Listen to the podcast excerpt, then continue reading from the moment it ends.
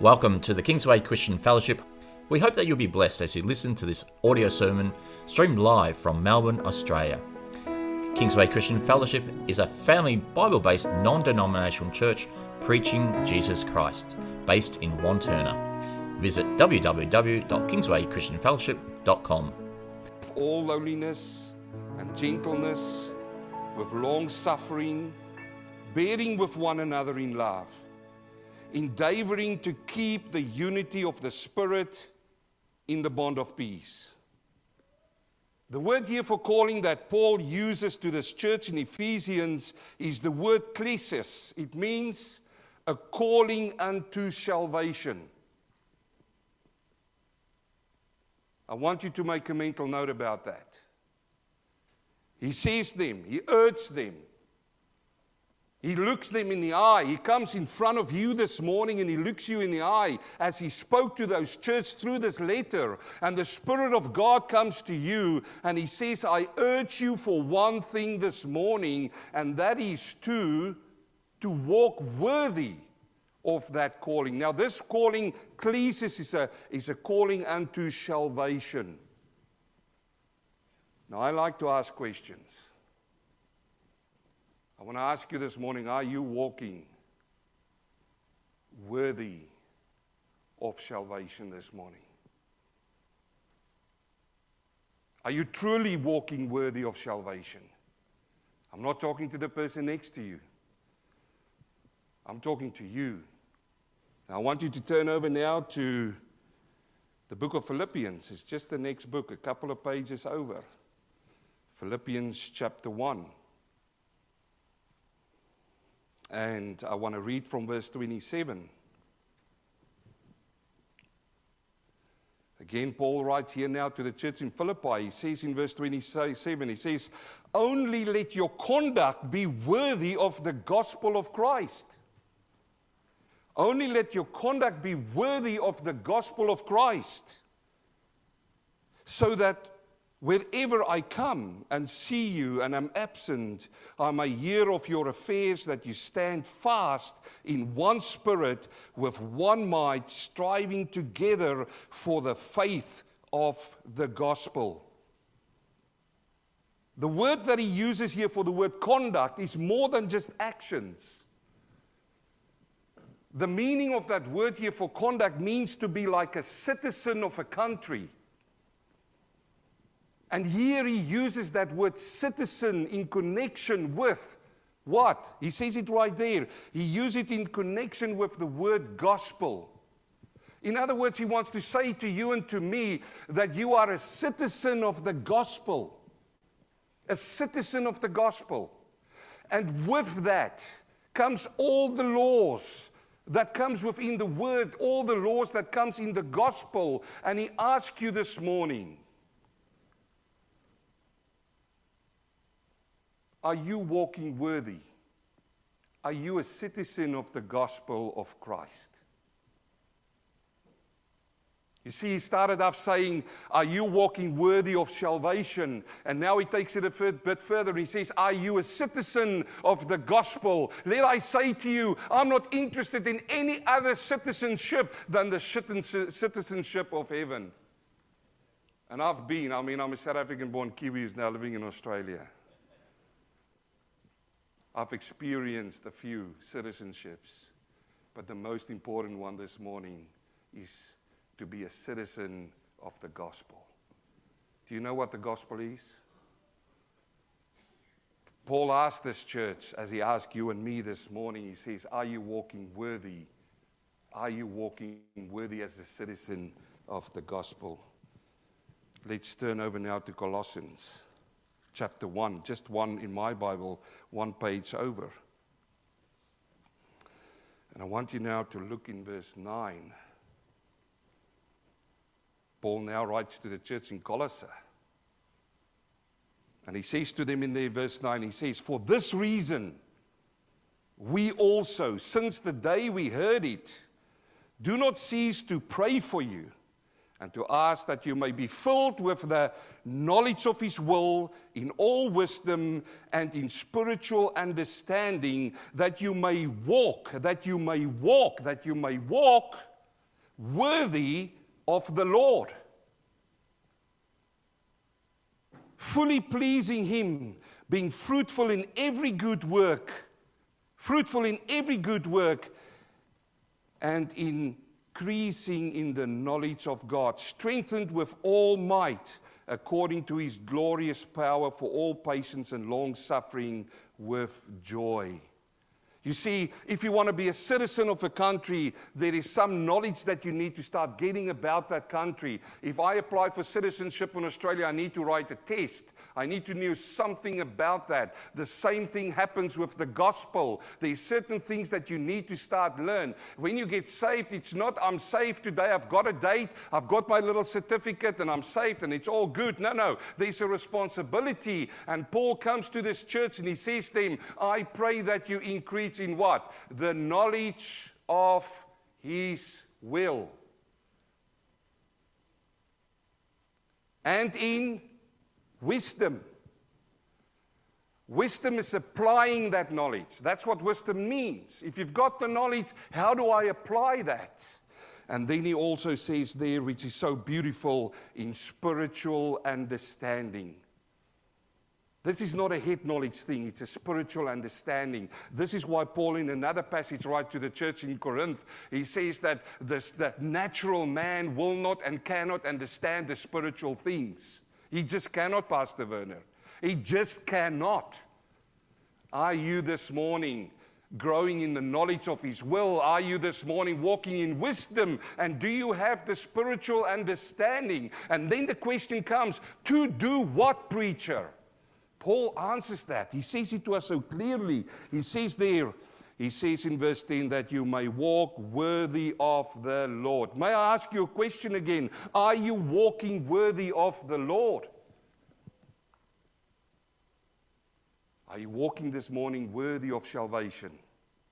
Are you walking this morning worthy as the citizen of the gospel? Are you this morning walking worthy of the Lord? But I've got more. Well, the Word of God's got more. First Thessalonians chapter four, let's turn over.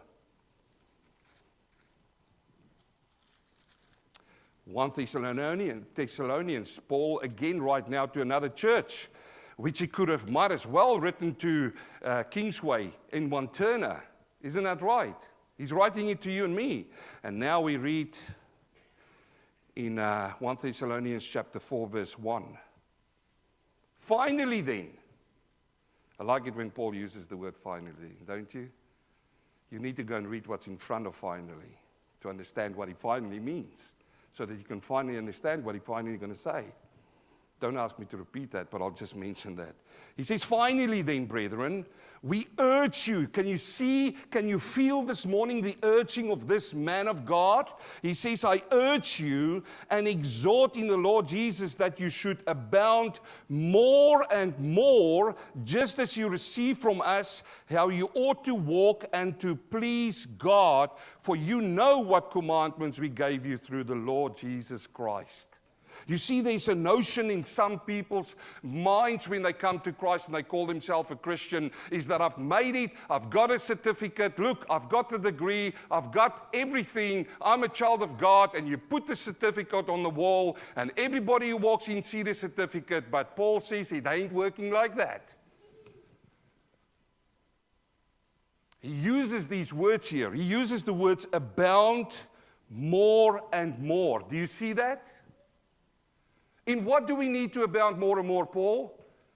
In the knowledge of His will, in wisdom, and in spiritual understanding. You see, we get a challenge from the Lord this morning. This is why I'm asking you these questions, what the Word of God and the Holy Spirit is asking you. Are you walking worthy? Are you walking worthy of those things? I don't want to hear how many spiritual sermons you've heard, how many you, you know, books you've read. I don't want to know how many courses you've completed. Honestly, I'm not interested in how many church services you attend, although it's really good because the Bible says we need to come to church. I don't want to know how many Bible studies you attend. This morning, I'm asking you, I'm asking you, are you walking worthy, worthy of the Lord and pleasing Him? If I look upon the world, we want to please so many other things in the world. And people will spend their entire lives, they will spend their entire money to please things that is just vanity. Vanity. Vanity this morning. But when we come to the gospel, the one thing which will stand the test of time, because there's no time upon it, people will not, will not come to this question and be serious. Because, preacher, I'm still young and there's still lots of things to do. Let's turn to our passage this morning. That was only the introduction. Let's now go to First Timothy. You're saying, but wait a minute, preacher, now you're going to preach about a pastor. This is for the pastors in the church. This is for Pastor Werner, for Pastor Gary, and it's for the leadership, because he's now writing to Timothy here. You know, he's in, imparting some knowledge into Timothy, this young pastor. But let me just remind you what Second Timothy three verse sixteen says. He says, for all scripture is profitable. Yes? For what? For instruction, reproof, so that what? So that the man of God may be pleasing to God. I misquoted that scripture verse there, Brother Gary, Pastor Gary, but I think you can go and see and read it up. This is for you and for me now. Let's read through this, and I'm going to read from verse one, and I'm going to read, read the whole chapter there. He says there in verse one, First Timothy chapter four, verse one, now the Spirit expressly say that in latter times some will, some will depart from the faith. Who believes that we are living in the latter times? Can I see your hands? If you, if you don't put up your hand, you are just but deceived. But we can talk about that afterwards.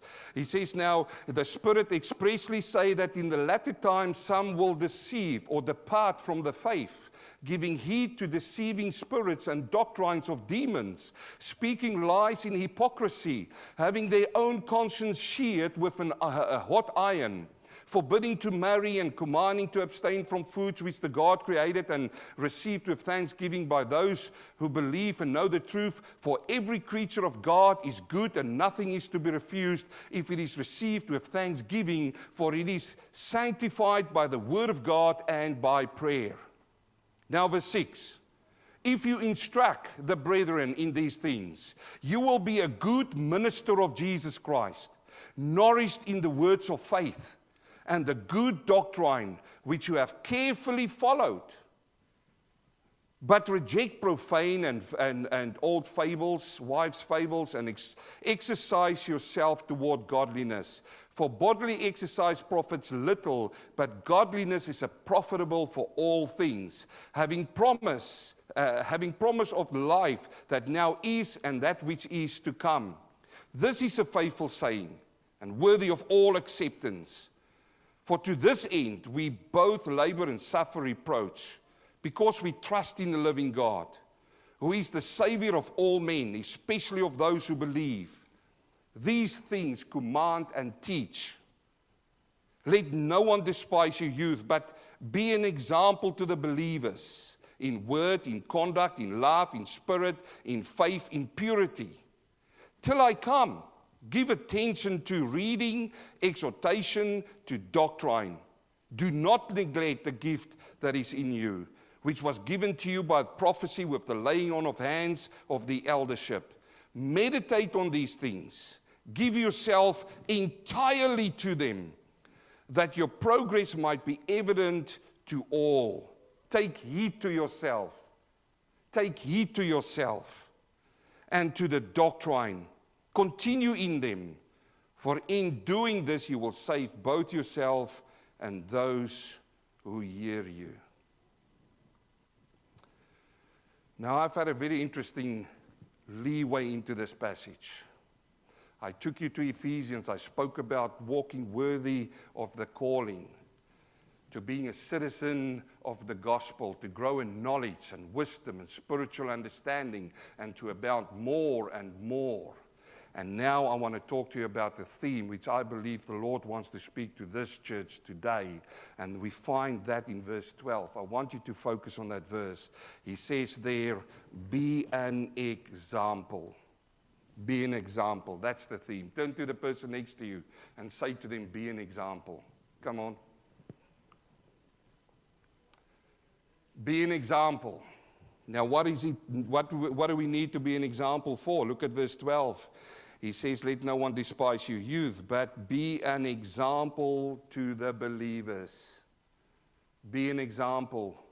I said it to our church last week, the moment that you become a child of God, the world and people in the church will bring out a big round glass like that. I used to use this, Pastor Werner, when I was a young boy. In the backyard, you, you bring the sun at an angle, and, and then you focus it on, on a leaves or on something. I got, I got a good hiding out of that as well, because I nearly started a fire in the backyard. But, but you know what I'm talking about. It is a magnifying glass. And you know what happens the moment that you step out in your workplace, the moment that you step out to try to walk worthy, uh, to, to walk worthy of Christ and all of these things, the world's magnifying glass is going to be on you, and it will burn upon you like the sun through that glass to see how your conduct is. The world's looking. Not only the world, the children of God's looking in the church. Not only the children of God's looking, but the angels are also looking. Did you know that? The angels are looking upon your life. They all are eavesdropping on you. They're seeing what you're doing. But not only that, the omnipresent God is looking. He's looking upon you. And this morning I come to you and I ask you to be an example. Be an example in what? He says it there in verse twelve. He says, be an example in the word.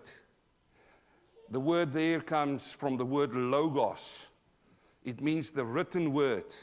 Jesus uses another word in, in uh, John chapter seventeen. He uses the word rhema, which means the spoken word. But my friend, you and I encapsulate both those when we start living in the Word, because we read the Word, the Logos, the written Word. It goes inside of us. And guess what's going to come out of your mouth? The Word. You're going to put, what I'm doing this morning is I'm, I'm doing rhema. I'm putting life to the written Word, to the Logos. I'm preaching it. I'm making it alive. You wouldn't have heard these words if, if I haven't put voice and breath to them. So he says you need to be an example in what you speak. The Bible says that Jesus said to, to them, when I talk about food that can defile a man, what did he say? He said it's not what goes into a man that defiles him, but what defiles him? Come on. That which comes out of man comes in. Where does it come from? It comes from this place, from the heart. And whatever you put in these ears and put in these eyes goes into the heart. And you know what they say, garbage in? Come on. Come on, we're not a day church here. Come on, praise the Lord. Garbage in, garbage out. Good in, good out. Logos in, rhema out. I got you there. No, logos comes out. The word of God comes out. And he says, you and I need to be an example in the word. But not only that, he continues. There's six things there. He says there in conduct. You see the word conduct there? It means your behavior, your lifestyle. You know, if you can sit here this morning and you can smile and everybody can say, he's a great brother of God, she's a great sister, but let me come with you to your workplace.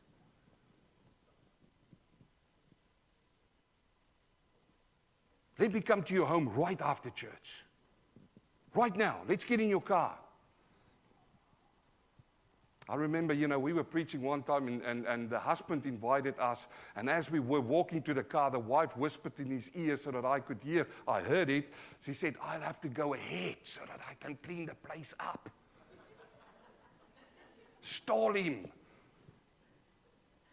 But this is conduct. It's not, you know, clean house. That's not what it is. It's your lifestyle, how you live, how you conduct yourself. And then he says further on, he says in love. This is agape love. It's a sacrificial love. And then he says in spirit. What does in spirit mean? It's not the Holy Spirit. It's a small letter spirit here. It is your spirit. It means, do you walk around in life with an attitude? Are you an example to the believers in your attitude? And then he continues on to say, in faith, how are you operating in faith when t- times get tough? I mean, I spoke to Pastor Gary this morning, and all know what's happened in your life. But what the believers will look upon your family now is the faith of God and how you go through this in the faith of God, Pastor. This is what will build the people. Yes? This is what you are an example in. And then he continues on to say, he says, an example in purity. Are you living a pure life? And I'm not talking about five little rules that you write down and you tick them every morning. That's not what I'm talking about, because God needs to come and he needs to clean you out from the inside and make you pure here, then you will live a pure life. Not a little piece that you tick off. Holiness, Peter says. I'm preaching down in, in, in Caram Downs on this currently. He says, be holy for I am holy.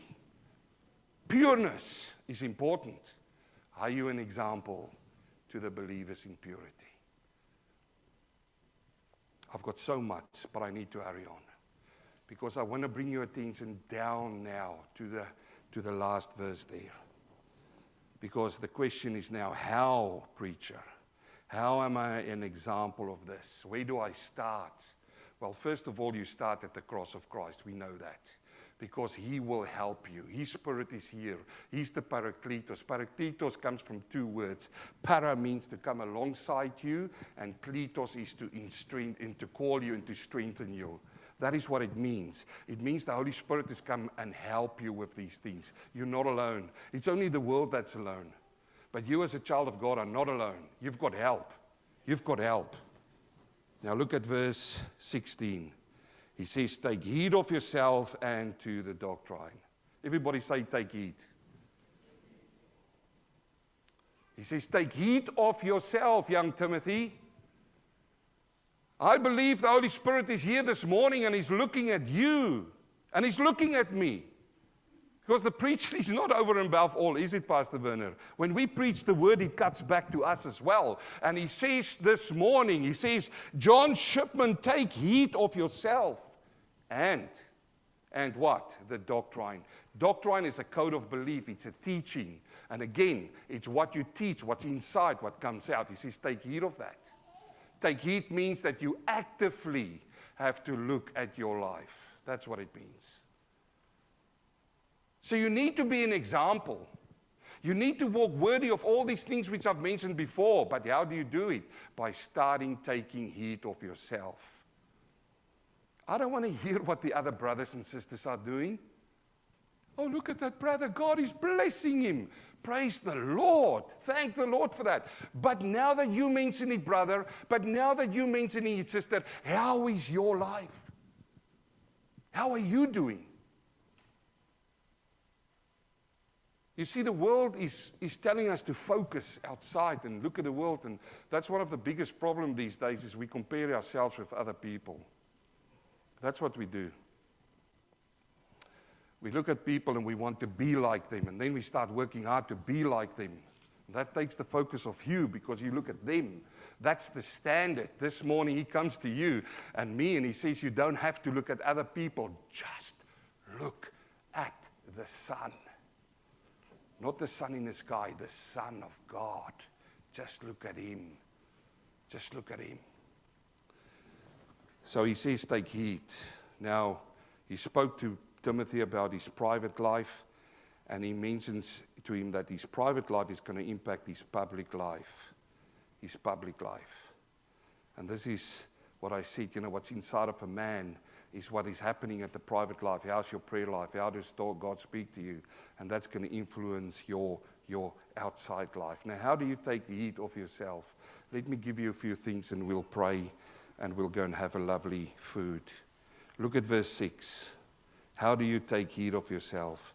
Verse six says there, he says, you will be a good minister of Jesus Christ, nourished in the words of faith and in good doctrine.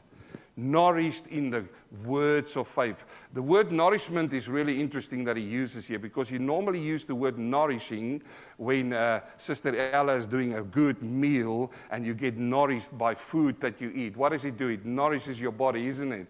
It brings it in and you feel good after that. He uses that same word there. He says that you need to nourish yourself with the words of faith. What is the words of faith? It's right here, the words of God. Nourish yourself. Nourish yourself. Spend time in it. I don't know how many sermons I've preached in my life. I don't know how many sermons I've heard Pastor Werner preaching, Pastor Gary preaching, uh, Brother Colin preaching about this. But I hear in this church, we preach the Word of God. And you know what? We need to get nourished with the Word of God. Now, there is a big problem I see happening in our day and age. Some people just come here for nourishment. And you will get nourishment here. I listen online. I hear the sermons preached here. They are biblical. They are, they are strong. They are powerful. But this is not the only place where you get nourished. It's when you, you close yourself in your inner closet. I don't mean that you have to go and get into a cupboard and close the doors. It's in your room, okay? In a place where you can be alone with God and the Bible, and a book and a pen, your journal, whatever it is, and you spend some quality time with God, and you open up the Bible, and you start reading through the Bible, one passage upon another passage. And I will tell you something, young man, young woman, I don't care your age, but I will tell you something. I can tell it because I know it. He will speak to you through those scriptures. They will come to you and they will address. I, I'm telling you today one thing. Three weeks ago, three weeks ago, I was in, I was praying. And I had a personal question. I've got friends in this world, but I couldn't call any one of them. I had to speak to the creator of this universe. And I wrote it down in my journal. I wrote the question down to God. I wrote it right there. And after I've given it to the Lord in prayer, I said, Father, I give it into your hands now, because I want to spend at least another hour with you. I don't want to be consumed by that and sit here and, and top over it for another hour and lose precious time with you. So I've written it down and I, I started reading my passage, my reading for the morning. And in my Bible, there is uh, cross-references, Pastor Werner.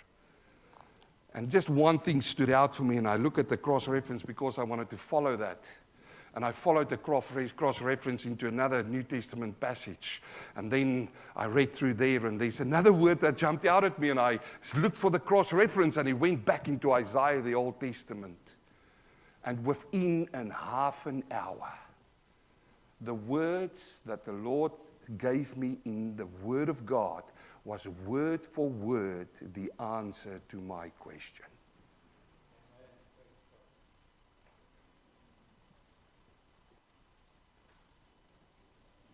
I'm not asking you this morning if God is alive or if He works or if He speaks. I am telling you.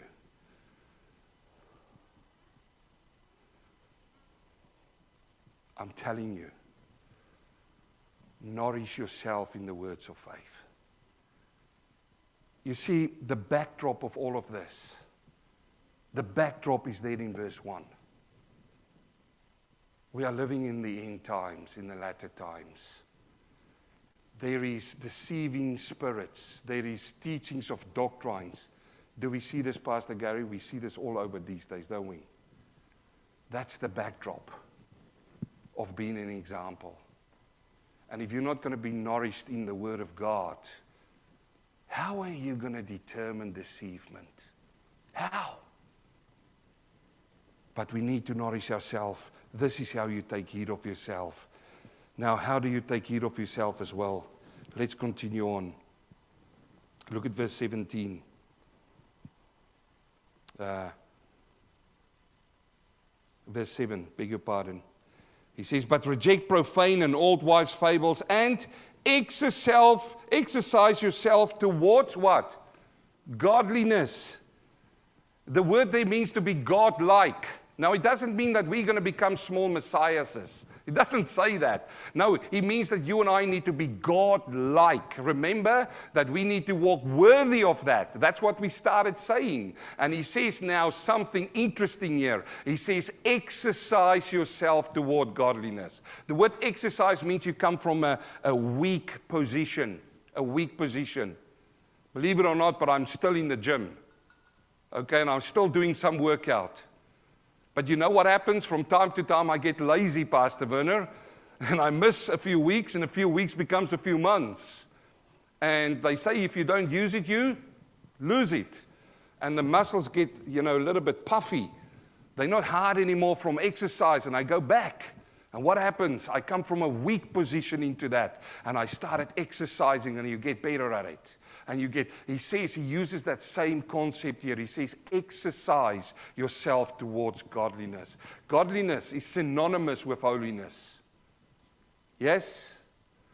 Because Peter says, be holy for I am holy. And when I turn to the Old Testament and I go into the book of Isaiah, I find this man of God in, in chapter six, and he's in the temple, and the train of God fills the temple. The train is the authority. The train of God is the authority that comes into the temple. We find this when Saul and David is in the cave. What did Saul, what did David do? He went down and he cut off what? A part of the authority of, of Saul. That's what he did that day. He could have killed him, but he cut off a part of that. What did it mean? It means that he lost some authority. God took the authority away. Here in Isaiah, Isaiah, the man of God is in the temple, and that's the train of God filled the temple, and authority comes into the temple, and what does he say?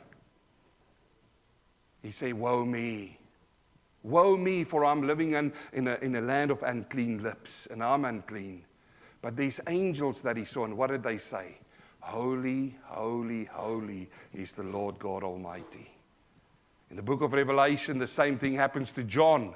He sees there in chapter four, he's been invited up into heaven through a door, and what does he see? He sees God on the throne. And what does he say, Brother Eddie? Holy, holy, holy. The word holiness there means to be pure.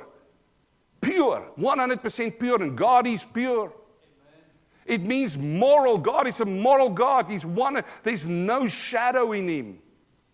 But another meaning of the word means he's separated. The root word there is, means to be cut off. God is cut off from sin. He cannot sin. And when he talks about exercise yourselves into holiness, that's what is in mind here. Being cut off from sin. How do you take heed of yourself? You do exactly what he says. They exercise yourself. I hurry to verse ten.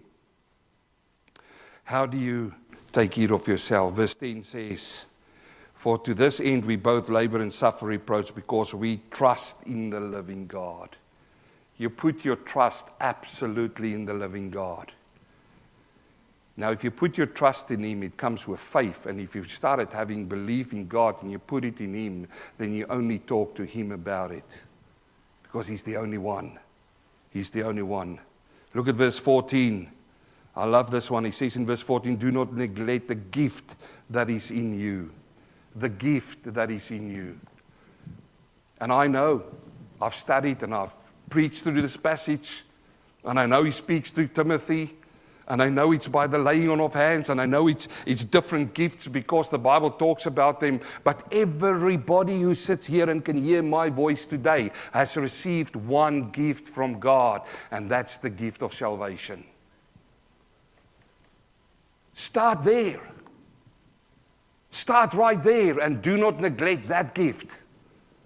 Then there's something else that came. What is that? Jesus turns to his disciples and he says, I will pray for you and ask God to send you a what? Another helper. Thus he spoke of whom? The Holy Spirit, who will be in you and with you forever. Jesus says to the lady at the well in John chapter four, he says, if you knew the gift of God, if you only knew that, what would have happened? You wouldn't have asked me, you would have asked me the living water. What is the living water? In John chapter seven, he stands there on the steps when, when the priest is over here doing their rituals. You know, this is what religion is. The rituals. They had, a, they had two priests standing there, and one had the pitcher there, and they were throwing out as if there's water coming out, re- referring to the Old Testament, the water that came out of the rock. Jesus was standing right over there. And what did he say? He said, if anyone is thirsty, come unto me, and what will happen? What is it, my sister? Streams of living water will gush from the inside out. Do not neglect the gift, the gift that's upon you. How do you take heed of yourself? You do not neglect the gift of God. Let me give you one more. And I love this one, verse fifteen. He says, meditate on these things. Meditate on these things. And then he says, give yourselves entirely over to them. You see, when I started, and I prayed, I, you know, when I received the invitation from Brother Colum, I started praying and said, Lord, I want to preach to this church, but I know this church. This is where I came from. You know, nearly ten years ago, I met Pastor Vinner here, and this is a stable church. There's some of your faces which I've seen all these years. Are still here. Stable church, Pastor Vinner. Very stable. You've got a stable leadership. That's true. You've got Pastor Werner who stands on the... It's a stable in the Word of God. You've got Pastor Gary who preaches the Word of God. I listen. I listen. I do go on and on, and I listen to the sermons. Uh, Brother Colum, stable. I said, Lord, what shall I preach to these people? What shall I preach to this church? I was praying as soon as I got the invitation. And there were a few ideas, but it still came back, be an example. You know, this is stable, but there's one thing that overrides all of what I just said to you, and that is that the Word of God is being preached from this pulpit. Am I right? I'm not going to ask Pastor Werner. I'm not going to ask Pastor Gary. I'm not going to ask Brother Colum. I want to ask the people, is this right? Is the Word of God being preached from this pulpit? Come on, I think you can give an answer. Can you shake your head? Can you show me somehow? Is the Word of God being preached from this pulpit? Is it? Now, I'll tell you one thing, that a man and a woman of God who gives themselves entirely over to God will do what God wants them to do, and that is to preach the Word of God in spirit and truth. I mean, Pastor Werner, it's a man from Germany, and with respect, I may say Pastor Werner is small in stature, you know, when he stands here and he preaches. I mean, I'm a little bit taller than Pastor Werner. That's what I say. That's the only reason why I say that. But brother and sister, don't be deceived, because behind him, behind him stands a God who will look upon his servant, who gives himself entirely over to the Word. And what will happen? He sees it right there. So that it might be evident to them, to all, the growth of this man or woman. Am I right? I've heard this pastor preaching. Doesn't matter. Let me just say, the Apostle Paul was also a small man.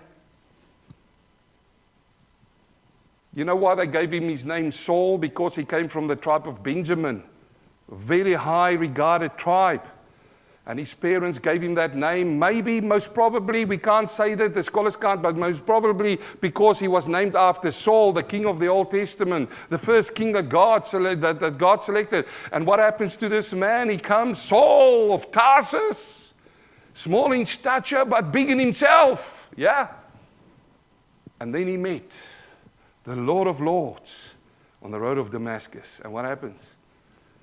The Lord changes his name to Paul. What does Paul mean? Little. Little. You know, it's really interesting. Uh, at work, they call me Johnny. Some even Johnny Boy, I said, it's fine. And I've came to understand, because somebody said to me, that's disrespectful. But somehow people do that. If you're a big dude, they will call you in a little names. Isn't it right? You know, Johnny, to bring you down a little here. And I say, thank you, Lord, because even if they do mean it to be harmful, I say, thank you, Lord, because you know what? In the book of John, he says, I must decrease and he must increase. That's just a reminder. Every single time when they call me Johnny, I go, thank you, Lord. I need to be smaller myself.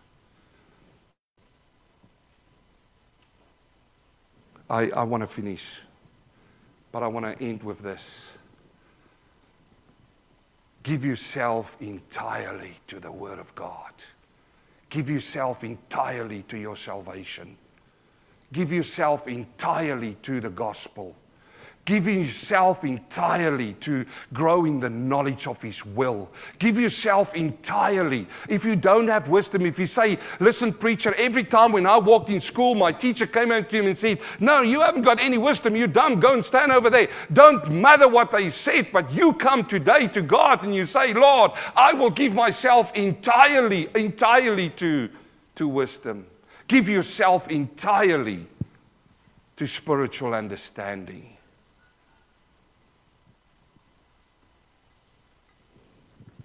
And what will happen? He says, meditate on these things, give yourself entirely to them, that your progress may be evident to all. That your progress might be evident to all. Now, we're not... I, I, I'm not trying to say to you that you need to de- you need to do this because you want to progress, so that everybody can see this. You know what I'm meaning. It's not that you're so full of yourself that you want to be the number one or the big guy and everybody got to see how I grow. My... No, no. You give this to the Lord. You give it to Him in your secret place, and what will happen? He will make it evident.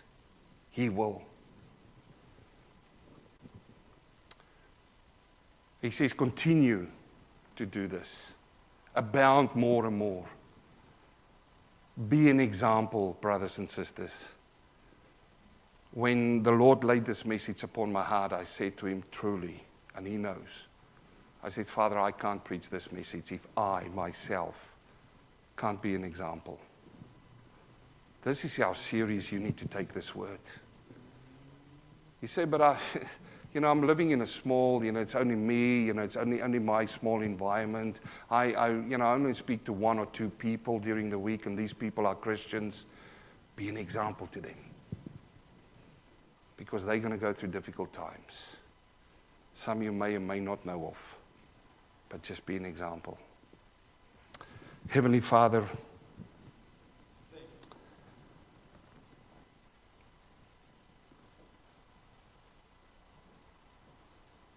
Father, I pray that your Spirit work in people's hearts right now.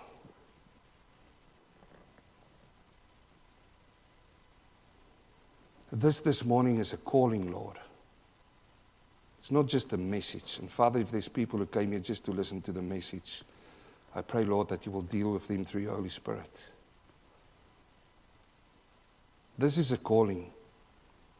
So many times we've heard the words of Paul saying, I urge you, I urge you, I beg of you. Lord, we're going through difficult times in the world. It's the latter times, it's the end times. We see the discernment in the world. It's dark. And I don't know, Lord, when, when I prayed about this message, I don't know, Lord, why you chose this message, Father. But I pray, Lord, that you will write this on the tablets of our hearts, Lord. A week from now, two weeks from now, a month from now, to recall it back. So that we can be an example. Not only to the believers, but also to the world. Father, help us. Because I know, Father, myself, if I'm going to go out of this place and try hard to do, I'm going to fail because I try on my own strength. But if you help us through your Holy Spirit, Lord, Father, I believe we will, we will be victorious. Father, I want to walk worthy of all the things I've heard this morning, and I'm going to need your help, Lord. Father, I pray that you go with every person here who's heard this message today. And Father, there where the words or in my eyes or if somebody else's eyes couldn't reach, but your Holy Spirit can reach, I pray that there, right at that place, that your light will shine, Lord. Father, and if there's any person in this place who's not saved, who's got a form of godliness, but not saved, Father, only they and your Spirit will know right now. Because the Holy Spirit doesn't make mistakes. And Father, if there is this morning a calling on somebody's heart in this place who do not know you, they might have said they're Christian, they might have sit here for week after week, but inside they still know, I just pray, Lord, have mercy upon them. Have pity, Lord. And Father, let your Spirit cut through their hearts. Like I said, the word cut through and is the discerner of the heart.